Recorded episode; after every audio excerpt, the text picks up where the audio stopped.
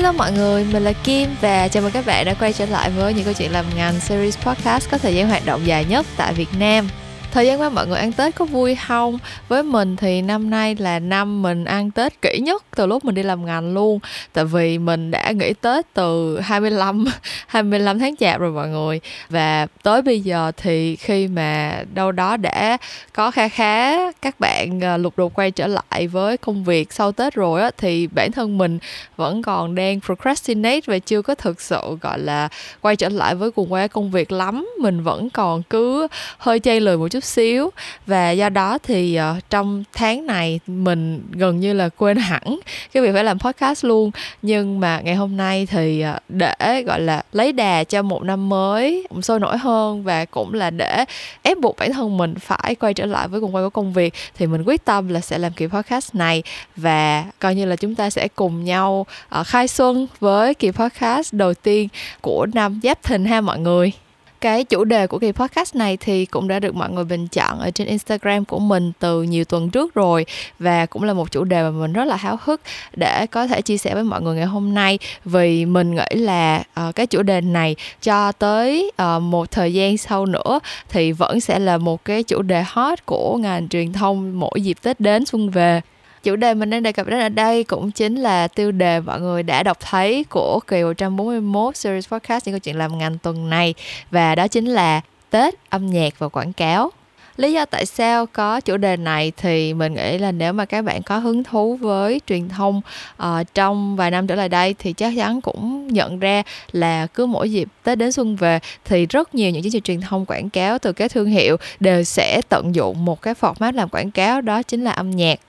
việc sử dụng âm nhạc để làm công cụ hoặc chất liệu truyền tải những câu chuyện truyền thông cho những chiến dịch quảng cáo thì không phải là một cái điều gì mới mẻ không phải là một cái phương pháp làm quảng cáo gì mới hết mà gần như là đã tồn tại từ rất lâu uh, song hành với sự phát triển của ngành quảng cáo cả ở Việt Nam và trên toàn thế giới trong rất nhiều năm rồi. Tuy nhiên cái điều mà khiến cho nó trở thành một hiện tượng ở Việt Nam đó chính là cái sự saturated có nghĩa là cái mức độ bão hòa khi mà mỗi dịp Tết đến thì uh, gần như là 90% những cái chiến dịch quảng cáo được roll out vào dịp Tết sẽ chắc chắn có chất lượng âm nhạc ở trong đó. Bản thân mình thì có cơ hội được uh, trực tiếp phụ trách những cái campaign Tết tại Việt Nam. Uh, mình nghĩ là vào mùa Tết năm 2018 và từ đó đến nay thì mình có thể nhận thấy được một cái sự chuyển biến. Tại vì ở thời điểm 2018 2019 khi mà mình làm những cái campaign Tết mà mình có cơ hội được làm á thì không phải là lúc nào khách hàng cũng sẽ request chất liệu âm nhạc. Không phải lúc nào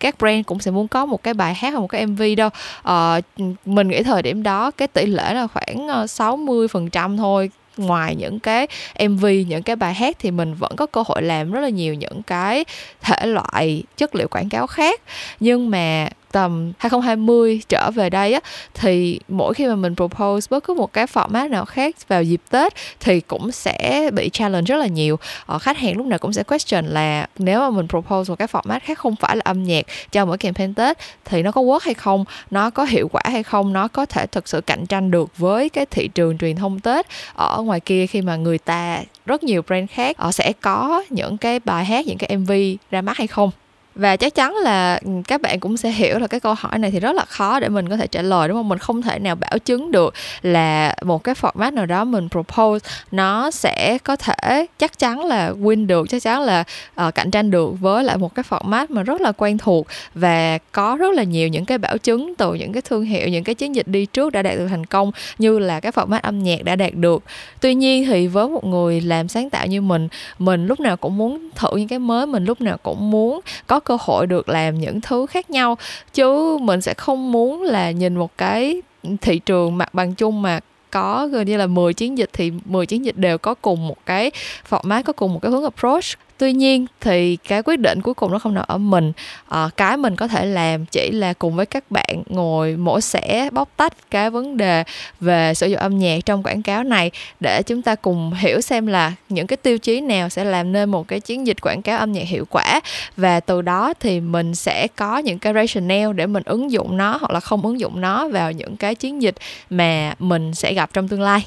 vậy thì nội dung đầu tiên mà tụi mình sẽ mổ xẻ đó chính là khi nào thì âm nhạc sẽ mang lại thành công trong một chiến dịch truyền thông. Tại vì rõ ràng là mình cũng không thể nào chối cả là có những chiến dịch ở Việt Nam hay là trên thế giới thì cũng đã đạt được những cái thành công rất là vang dội nhờ vào âm nhạc rồi. Nhưng mà đối với mình á, về mặt định nghĩa thì âm nhạc nó là một cái công cụ để kể chuyện. Nó giống như là một bạn photographer làm ra một cái photoshoot để kể một cái câu chuyện hoặc là truyền tải một cái concept gì đó. Nó giống như là một bạn animator làm ra một cái clip và một cái phim hoạt hình, một cái clip motion graphic. Nó giống như là một bạn content writer hay là một bạn creative writer viết ra một cái chuyện ngắn, một cái tản văn, một cái bài thơ để kể một câu chuyện nào đó. Thì âm nhạc nó cũng là một cái công cụ kiểu như vậy. Nó giúp cho mình truyền tải được một cái thông điệp nhưng mà nó không bị khô khan. Nó được áo lên một cái chất liệu mà nó sẽ khiến cho người nghe khiến cho khán giả của mình uh, dễ rung động dễ kết nối hơn. Cùng là cái nội dung tỏ tình nhưng mà mình viết một bài thơ tình thì nó sẽ lãng mạn hơn. Thì đối với âm nhạc nó sẽ có những thứ như là giai điệu thứ như là thể loại nó sẽ có hòa âm phối khí vân vân. Tất cả những cái yếu tố làm nên một cái bài nhạc khi mà nó hòa quyện lại với nhau để truyền tải một cái câu chuyện nào đó và nó thực sự phù hợp với cái thông điệp của câu chuyện đó thì mình nghĩ là nó sẽ truyền tải được một câu chuyện hiệu quả hơn rất nhiều lần so với việc là mình không dùng âm nhạc để truyền tải cái thông điệp đó. Và với mình thì cái sự phù hợp thực sự nó rất là quan trọng bởi vì âm nhạc thực ra nó tác động lên mình uh, theo rất là nhiều cách khác nhau và có những cách nó gọi là thuộc về tiềm thức nữa. Có những cái cung bậc về mặt âm thanh mà tự động khi mà mình nghe nó là mình sẽ thấy vui người ta gọi là những cái major scales hoặc là có những cái nốt trầm mà mình nghe cái là mình thấy buồn liền. Thì cái việc mà mình nắm bắt được âm nhạc và mình chọn cái thể loại âm nhạc nào để truyền tải một cái thông điệp như thế nào thì nó cực kỳ là quan trọng. Và đối với mình thì mình cảm thấy là trong cái khoảng thời gian gần đây khi mà rất là nhiều brand uh, sử dụng âm nhạc để làm campaign tết á thì cái sự phù hợp nó không có được gọi là ưu tiên quá nhiều nữa. Bởi vì mọi người cũng biết là khi làm quảng cáo thì mình sẽ có những cái thứ mình gọi là gần như là mình phải bắt buộc mình phải làm theo. Ví dụ như là xu hướng uh, mọi người dạo gần đây đang thích nhạc hip hop chẳng hạn. Như mọi người cũng biết là năm ngoái thì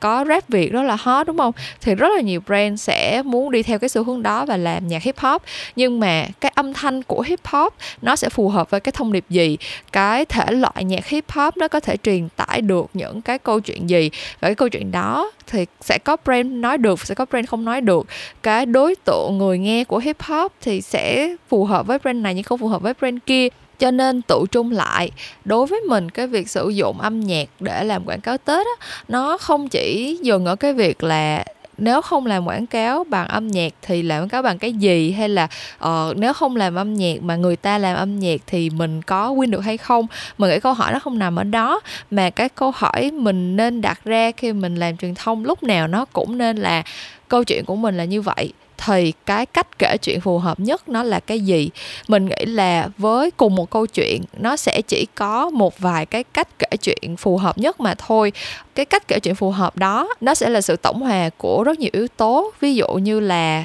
uh, người nghe của các bạn là ai cái thời điểm mình kể câu chuyện đó là như thế nào cái nền tảng mình kể câu chuyện đó là ở đâu. Và nếu như mà mình kết hợp thêm với một số những cái yếu tố mang tính rất là thực tế nữa ví dụ như là mình có bao nhiêu tiền để kể câu chuyện này và mình phải kể được câu chuyện này trong khoảng thời gian bao lâu. Những cái yếu tố kiểu như vậy khi mà kết hợp lại á, và mình, nếu mình kể ra một cái bản để mà mình thỏa hết được những cái điều kiện á, thì tới cuối cùng nó sẽ chỉ có một tới hai cái cách kể chuyện phù hợp nhất thôi và thường là sẽ rất dễ để mình chọn cách kể chuyện phù hợp nhất.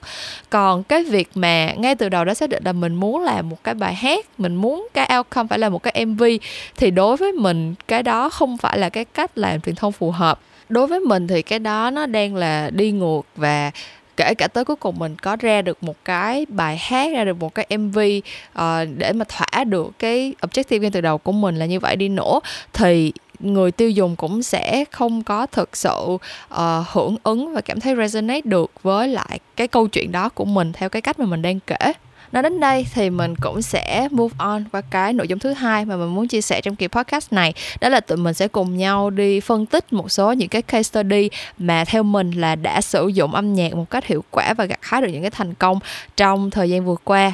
không biết là nói đến những chiến dịch quảng cáo sử dụng âm nhạc mà thành công nhất á, thì mọi người nghĩ đến campaign nào đầu tiên ha? Mình nghĩ là nếu mà các bạn nghe những cái chuyện làm ngành lâu rồi hoặc là có follow mình ở những cái nền tảng khác nữa thì chắc là cũng không ngạc nhiên khi mà mình nói là đối với mình á. Thì cái campaign đầu tiên mình nghĩ đến đó là đi để trở về của BTS Tết 2016 tại vì theo mình nha, thì cái campaign đó chính là cái campaign mở đường cho cái trào lưu sử dụng âm nhạc trong dịp Tết ở Việt Nam. Tại vì thực ra thì cái thị trường quảng cáo Tết ở Việt Nam lúc nào nó cũng sôi động như vậy thôi. Cái bản chất của ngành quảng cáo là để thúc đẩy người ta mua hàng cho nên là vào dịp Tết, khi mà người ta có nhu cầu mua hàng thì chắc chắn là các thương hiệu sẽ dùng tiền để làm quảng cáo rồi. Nhưng mà suốt một thời gian dài thì những cái chiến dịch quảng cáo Tết của Việt Nam đa phần là những cái campaign promotion thôi. Tức là mọi người sẽ có thấy rất là nhiều những cái chiến dịch mà, kiểu, mua cái gì cái gì đó để được trúng vàng hoặc là những cái những cái promotion rất là lớn giá trị lên đến hàng tỷ đồng từ các thương hiệu để thúc đẩy mọi người mua hàng và chỉ tới khi mà BTS làm đi để trở về thì có mới có một cái sự gọi là shifting có một cái sự chuyển hướng trong cái cách mà mọi người làm Tết. Và thực ra mình nghĩ cái đó nó cũng là một cái sự tình cờ nữa tại vì uh, từ 2016 á, thì cũng mới bắt đầu có một cái sự dịch chuyển về cái việc là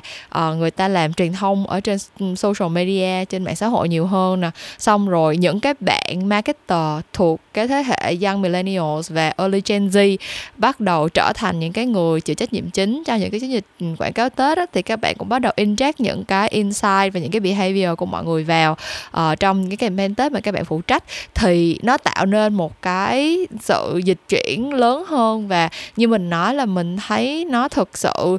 có một cái bước biến chuyển rõ rệt là từ tầm 2019 cho tới nay thì gần như là nó đã shape cái thị trường Tết ở Việt Nam theo cái hướng như hiện giờ. Vậy thì tại sao cái campaign đi để trở về của BTS lại là một cái campaign thành công vang dội như vậy? Thì đối với mình á, cái điều đầu tiên mà Ừ, BTS để trở về làm được thì đó chính là cái câu chuyện mà leverage uh, consumer insight thôi. Uh, thực ra cái này nói thì dễ nhưng mà làm thì khó. Tại vì insight của người ta ở trong Tết á thì qua rất là nhiều năm nó cũng chỉ có bao nhiêu đó thứ thôi à. Cái năm 2016 thực sự là một trong những cái năm rất là exciting khi mà BTS khai thác được một cái câu chuyện về chuyện là tết thì nên là nên đi hay là nên trở về nên về nhà ăn tết và mình nghĩ cái đó là cái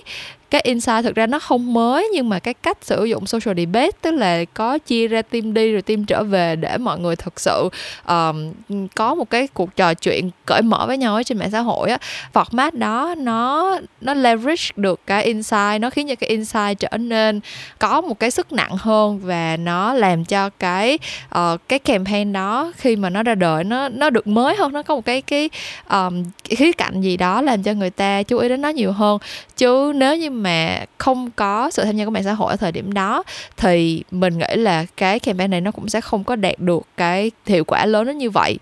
và sau đó khi mà đã set up được cái uh, social debate về câu chuyện là đi hay trở về rồi thì cái MV đi để trở về của BTS được release giống như là một cái câu trả lời. Và cái câu trả lời này là một cái câu trả lời nước đôi tức là team đi cũng đúng mà team trở về cũng đúng tại vì tới cuối cùng thì mình nên đi để trở về. Uh, và đối với mình á thì cái cái MV cái hình thức, cái format, sử dụng MV sử dụng một cái bài hát để kể cái câu chuyện này, để đưa ra cái thông điệp này từ BTS thực sự nó là một cái cách kể chuyện phù hợp. Tại vì nếu không phải là một cái bài hát, không phải là một cái MV thì làm sao BTS có thể túm lại được cái conversation này? Làm sao để có thể đưa ra một cái, gọi là, giải pháp thỏa đáng cho cả hai phe sau khi mà hai bên đều đã debate, đã chia sẻ những cái góc nhìn của nhau rồi? Thì một lần nữa cái sự phù hợp nó chính là cái điều làm nên cái thành công của campaign này. Và thực sự là nó cũng tạo ra một cái công thức cho rất là nhiều campaign sau này luôn. Tức là mình vẫn còn nhớ cái thời điểm năm 2017 2018 2019 khi mà mình làm những cái uh, social digital campaign á thì cái format chung là lúc nào cũng raise lên một cái uh, social topic nào đó. Và từ đó thì sẽ có KOL discuss sẽ có PR amplify sẽ có những cái community cùng jump into để em amplify. Cái topic đó lên. Sau khi cái topic đó reach một cái uh, point nào đó rồi thì sẽ có một cái kia asset từ brand ra. Thì có thể là một cái viral clip một cái mv hay là một cái uh, asset gì đó mà để tóm lại cái conversation. Và cái việc mà BTS làm mà rất là nhiều brand sau này không có làm được đó chính là đưa ra được một cái solution ổn thỏa mà dàn xếp được cả hai phe. Tại vì giống như mình nói là ừ, khi mà BTS ra cái bài hát này thì mọi người sẽ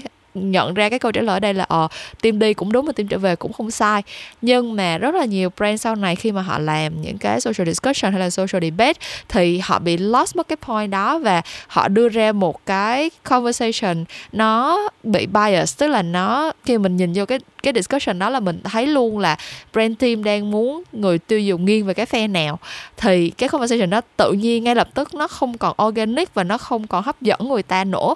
như vậy, để tóm lại cái case study của BTS để trở về. Mà mình tin là nếu mà các bạn muốn tìm hiểu thì cũng sẽ có rất là nhiều nguồn để các bạn có thể đọc chi tiết hơn về cái campaign này. Và mình thật sự recommend là các bạn nên tìm hiểu cái case này, tại vì mình nghĩ là tới bây giờ nó vẫn có rất là nhiều những cái bài học rất là giá trị. Mà đối với mình, trong khuôn khổ của cái kỳ podcast này với cái nội dung mà mình đang muốn chia sẻ, thì cái câu chuyện mà mình muốn rút ra ở đây đó là, thực ra cái việc sử dụng mv cái format mv cái bài hát trong cái câu chuyện đi để trở về. Nó không phải là cái mấu chốt trong cái việc thành công của campaign này. Cái mấu chốt của cái campaign này chính là cái việc tìm ra được consumer insight khai thác được consumer insight đó trong cái format mà ở thời điểm đó nó rất là mới mẻ nó rất là khác biệt uh, triển khai được cái format đó một cách thực sự là organic, giống như mình nói là cái debate đó ngay tại thời điểm đó, cả hai phe đều có những cái luận điểm để chứng tỏ là mình đúng và không thể nào dập tắt được một trong hai bởi vì là nó không có một cái sự, gọi là, đúng sai rõ rệt.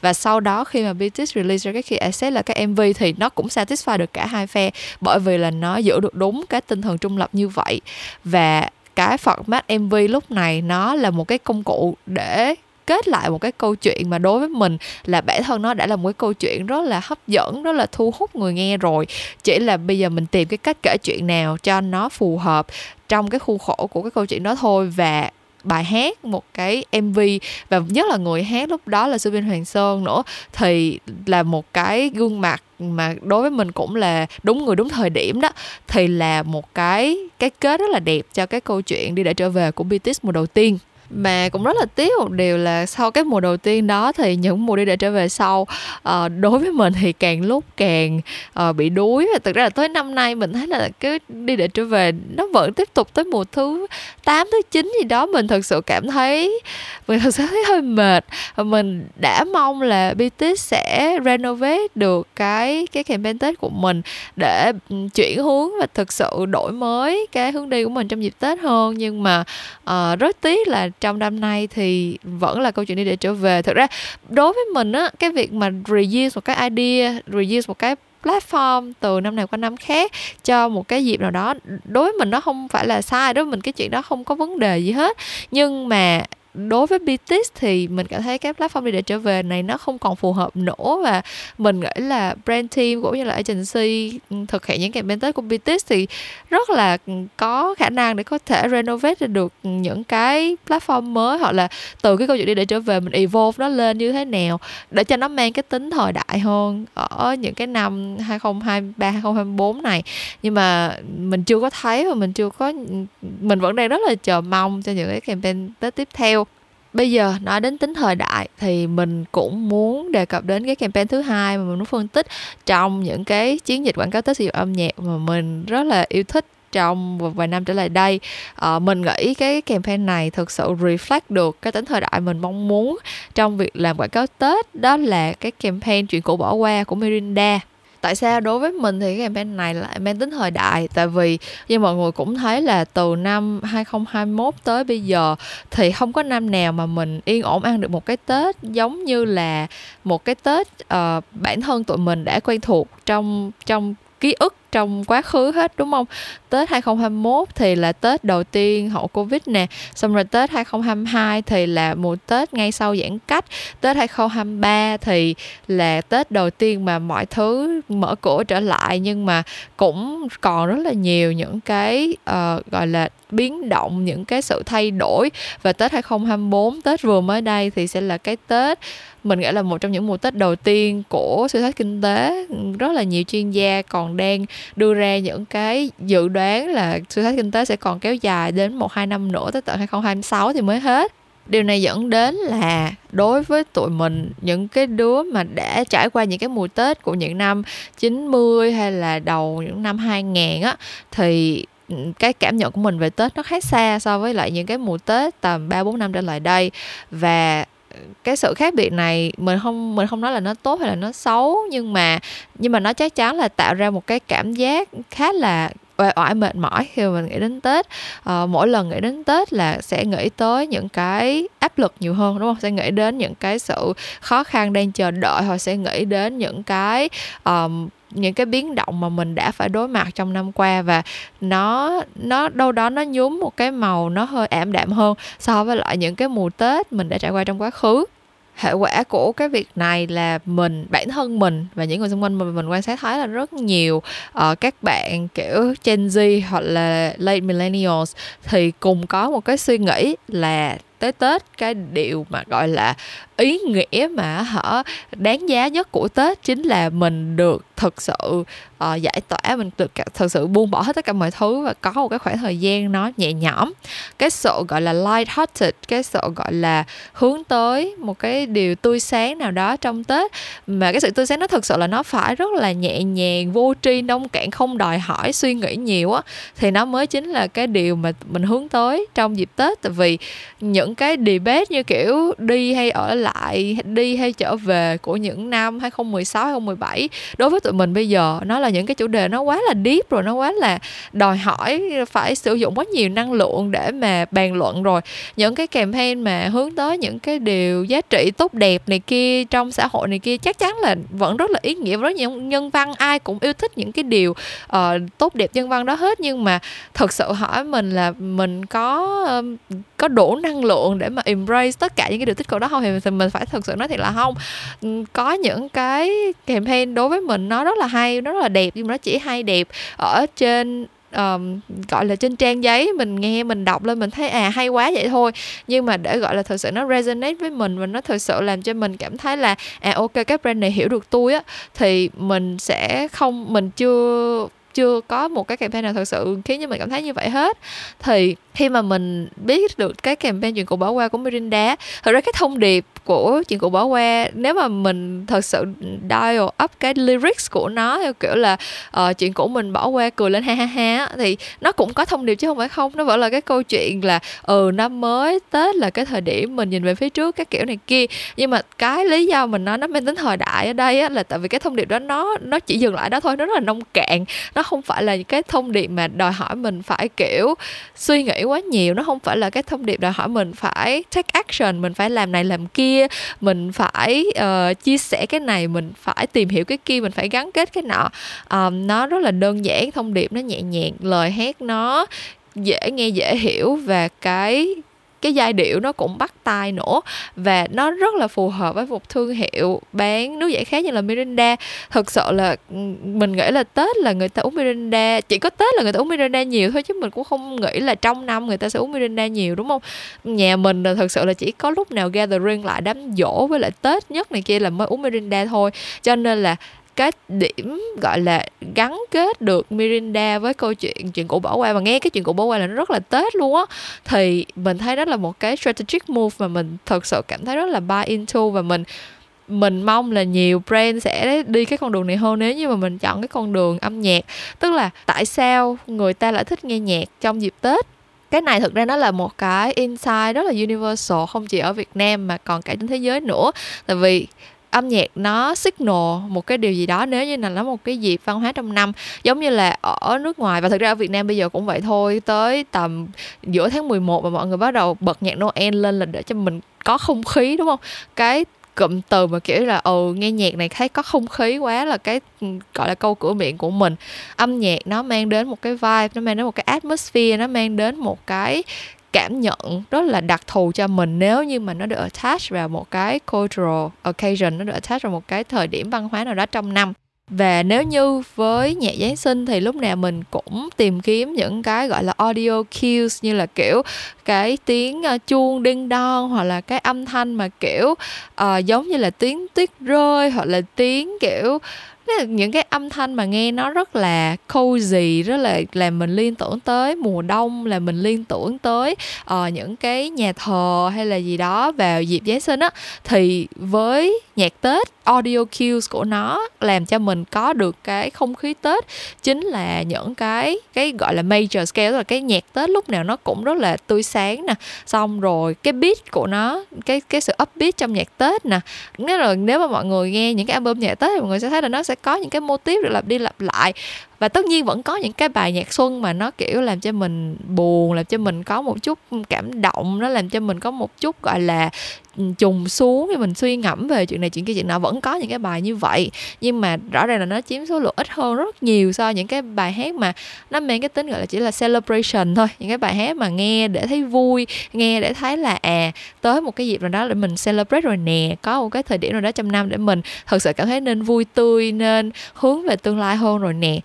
và thực ra thì mình nghĩ là khi mà đã nói là sử dụng nhạc Tết để leverage cái cultural insight là người Việt Nam trong dịp Tết là thường hay nghe nhạc, thì mình đã hy vọng là sẽ có nhiều brand tap into cái insight này hơn. Tức là mình đã mong là sẽ có nhiều những bài nhạc Tết vô tri, những bài nhạc Tết mà nhiều khi chỉ cần leverage cái tên brand hoặc là leverage một cái ingredient gì đó trong sản phẩm để làm thành một cái bài hát mà nghe nó vui, nghe nó upbeat, nghe nó giống như cái, những cái bài giống như là Tết Tết Tết Tết đến rồi không cần có một cái lời gì đó quá deep. Nhưng mà thực ra thì nếu mọi người nhìn cái mặt bằng chung những cái bài nhạc tết vài năm trở lại đây thì mọi người vẫn thấy là rất là nhiều brand vẫn nhồi nhét rất là nhiều những cái thông điệp mà đối với mình là thực sự rất là deep. Đối với mình thực sự là những cái lời bài hát mà phải phải nghe kỹ để mà nghiền ngẫm để mà tìm hiểu để mà đồng cảm á, thì mới thấy hay được và thực ra thì đối với mình á những cái này nó không phải là chuyện hay hay dở nhưng mình thấy là những cái bài hát mà có những cái lời rất là deep như vậy thì chắc chắn là nó vẫn sẽ có thể hay được thôi. Kiểu như là nhạc mà uh, nhạc sĩ viết ra những cái nốt trầm bổng như thế nào đó hay âm phối khí như thế nào đó thì nó vẫn sẽ rất hay thôi. Nhưng mà cái vấn đề đây là nó sẽ rất là khó để mà có thể trở thành timeless được. Rất là khó để nó có thể được reuse từ năm này qua năm khác. Nhưng mọi người thấy là đi để trở về BTS năm nào cũng phải ra một cái bài nhạc mới là như vậy. Tức là cái câu chuyện của họ mình nghĩ là here and there là vẫn có thể reuse được nha. Bản thân cái câu chuyện đi để trở về mỗi năm sẽ có một cách kể chuyện khác nhau để mà khiến cho nó um, có cái tính gọi là relevancy với consumer hơn. Rồi rõ ràng là bản thân cái bài hát đi để trở về không thể reuse được cho nên là người ta cứ phải sáng tác ra những cái bài hát mới mới mới để mà kể cùng một cái brand story một cái brand platform là đi để trở về. Còn đối với Mirinda thì mình cảm thấy là cái câu chuyện chuyện cũ bỏ qua mỗi năm họ remix lại họ cho một bạn khác hát hoặc là có một cái đoạn rap thêm vô hay như thế nào đó nhưng mà nó vẫn là cái giai điệu đó nó vẫn hoàn toàn có thể tiếp tục win người tiêu dùng. Và thật ra là mình thấy là cái bài um, chuyện cũ bỏ qua của Mirinda là có rất là nhiều chỗ người ta bật organic thì tức là người thấy cái nhạc đó nghe nó vui, nghe nó upbeat, nghe nó có không khí tết và người ta bật thôi. Chứ người ta không quan tâm là ừ, thực thật sự là có một cái campaign nào bị hay nó hay không. Trong khi rất là nhiều những cái bài hát mà mình thấy là có những cái trending trong từng năm ấy kiểu có những cái mùa tết là sẽ có những cái bài hát mà đứng đầu bảng xếp hạng hay như thế nào đấy. Thì sau cái năm đó hết cái campaign đó thì người ta cũng không nghe cái bài hát đó nữa. Thì đối với mình uh, mình nghĩ cái chuyện này cũng không có đúng không có sai nhưng mình thấy là rõ ràng nếu như mà brand có thể tạo được một cái asset mà nó trở thành một phần của cái cultural occasion đó thực sự có một cái brand nào đó mà ôn được một cái bài hát mà cứ tới tết là người ta bật. Hoặc là ở nước ngoài nếu mọi người nghĩ tới một cái brand đó ở mỹ, ở anh, mà ôn được một cái bài hát mà cứ tới noel là người ta bật. Thì rõ ràng nó nó là một cái impact rất là lớn, nó tạo ra một cái opportunity rất là lớn cho brand. So với cái việc là mỗi năm mình phải invest rất là nhiều tiền để viết một cái bài hát mới, để kể được một cái câu chuyện ở cái thời điểm đó và chỉ relevant trong cái năm đó mà thôi và cuối cùng, để tóm lại cái kỳ podcast ngày hôm nay thì mình muốn đi tới cái nội dung thứ ba mà mình muốn chia sẻ, đó là làm sao mình biết là khi nào thì cái format âm nhạc nó không phù hợp với câu chuyện mình đang muốn kể thực ra câu hỏi này là một câu hỏi khó mà mình không có một cái câu trả lời mẫu số chung cho mọi người đâu. À, nó là câu hỏi khó bởi vì nó không phải là câu hỏi chỉ được ứng dụng cho quảng cáo bằng âm nhạc đâu mọi người. À, đối với mình á, khi mà mình làm bất cứ một cái chiến dịch nào khi mình propose bất cứ một cái hoạt động nào thì đó là luôn luôn là câu hỏi đầu tiên của mình. Bởi vì sao? Bởi vì cái mà mình sẽ firm đầu tiên khi mà mình propose một cái tactic lúc nào cũng là cái câu chuyện của mình cái message của mình. Cái điều mình muốn người tiêu dùng ghét được cái message check out của mình trong cái hoạt động này nó là cái gì. Và sau đó thì cái format mà mình propose nó sẽ là cái cách để mình truyền tải được cái thông điệp đó đến người tiêu dùng một cách phù hợp nhất. Chứ không phải là mình muốn bán một cái mv mình muốn làm một cái viral clip, mình muốn làm một cái event xong rồi mình mới quay ngược lại, mình đi kiếm những cái câu chuyện, những cái message để mình lồng ghép vào trong cái format đó. Cho nên khi mà mình quyết định là mình có làm một cái mv hay không, mình có làm một cái bài hát hay không thực ra nó sẽ quay lại những cái bước giống như là mình propose bất cứ một cái hoạt động nào. Nó sẽ là siêu được cái message mà muốn deliver thông qua một cái hoạt động hay là một cái asset nào đó trước. Với cái message đó thì giống như mình nói ngay từ đầu nó là một cái tổng hòa của rất nhiều câu hỏi mình phải trả lời. Và sau khi mình trả lời hết những câu hỏi đó rồi thì tới cuối cùng nó chỉ còn lại một vài cái hình thức kể chuyện, một vài cái công cụ hoặc là chất liệu để kể chuyện mà phù hợp nhất đối với mình mà thôi.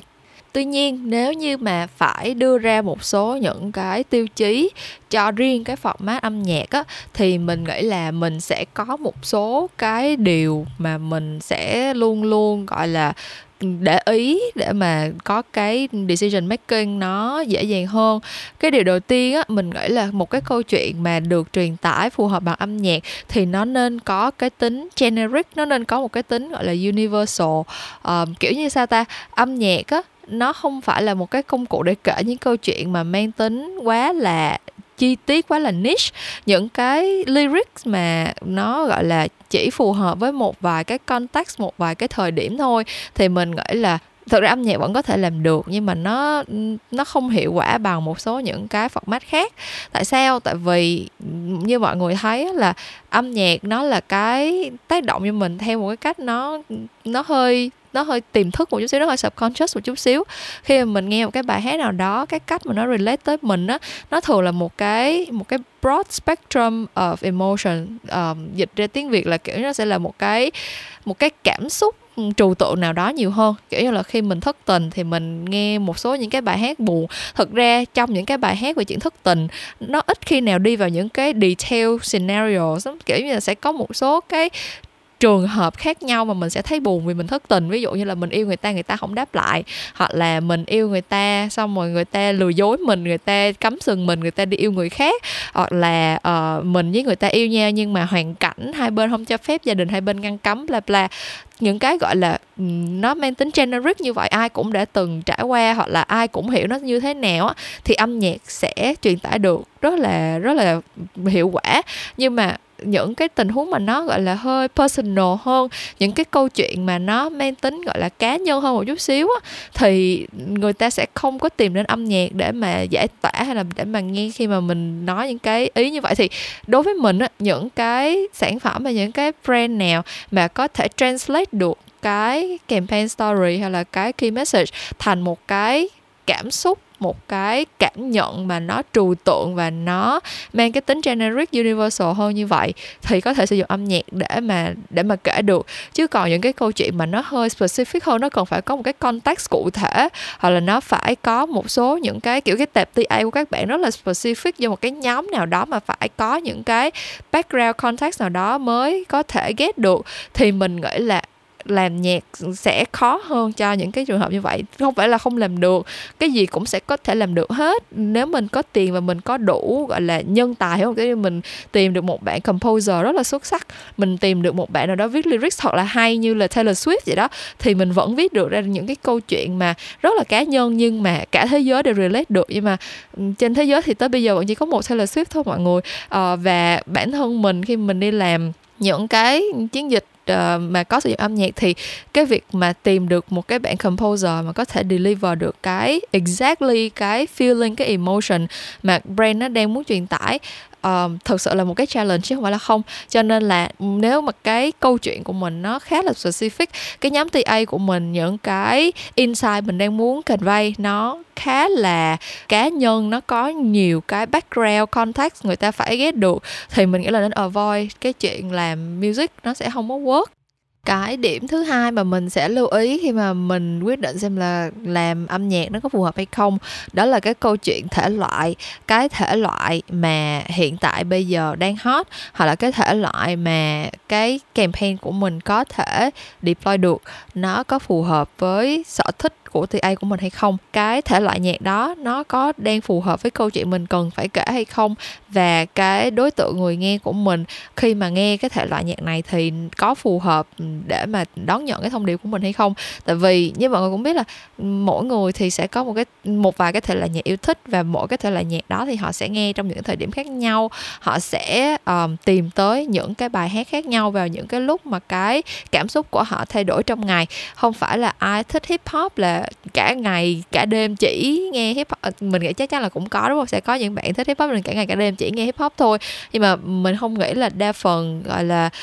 mass audience thì nó như vậy. Mình nghĩ đa phần mass audience sẽ là um, ngay thời điểm này thì hip hop đang là xu hướng và tôi thích một số những cái bài nhạc hip hop gọi là đang đứng đầu bảng xếp hạng các kiểu thứ tôi biết và tôi thấy hay. Nhưng mà chắc chắn là sẽ có những cái thời điểm có những cái cảm xúc có những cái thể loại thông điệp câu chuyện mà họ sẽ muốn nghe bằng một cái thể loại khác. Thì cái câu chuyện ở đây là ok, mình phải marry được giữa xu hướng, giữa consumer behavior, giữa consumer interest và cái brand message của mình. Thì nếu như tất cả mọi thứ nó matching với nhau, nó là lightning in the bottle, đúng người, đúng thời điểm, thì quá tốt rồi. Nhưng mà sẽ có những đa phần mình nghĩ những cái campaign mà mình đã từng có cơ hội được làm, thì lúc nào nó cũng sẽ là có một vài cái yếu tố mình phải compromise thì đối với mình á mình sẽ compromise xu hướng mình sẽ compromise những cái gọi là đang trending để mà mình làm ra một cái bài hát mà nó cần vai được đúng cái emotion của mình đến với target audience của mình. Um, chứ xu hướng thì nó sẽ qua và thực ra thì xu hướng nó cũng không phải là cái để bảo chứng cho thành công của một cái chiến dịch. Chưa bao giờ mình làm một cái chiến dịch mà nó gọi là break record hay là được giải này giải kia chỉ đơn giản là vì nó có một cái format hay là có một cái uh, sự tận dụng xu hướng nào đó hết. Cho nên là at the end of the day thì nếu như mà TA của mình thích cái thể loại đó mình có thể làm được cái bài hát theo đúng cái thể loại đó và cái thông điệp của mình được truyền tải matching bằng cái thể loại đó được thì mình sẽ làm. Còn nếu như mà TA của mình thích nghe nhạc này uh, thích nghe bolero hay là thích nghe nhạc kịch hay là thích nghe hip hop gì đó. Mà cái thông điệp của mình truyền tải bằng cái format mà TA yêu thích nó lại không có work nó lại không phù hợp nó lại không có đúng cái emotion mà mình muốn thì mình sẽ không làm âm nhạc nữa.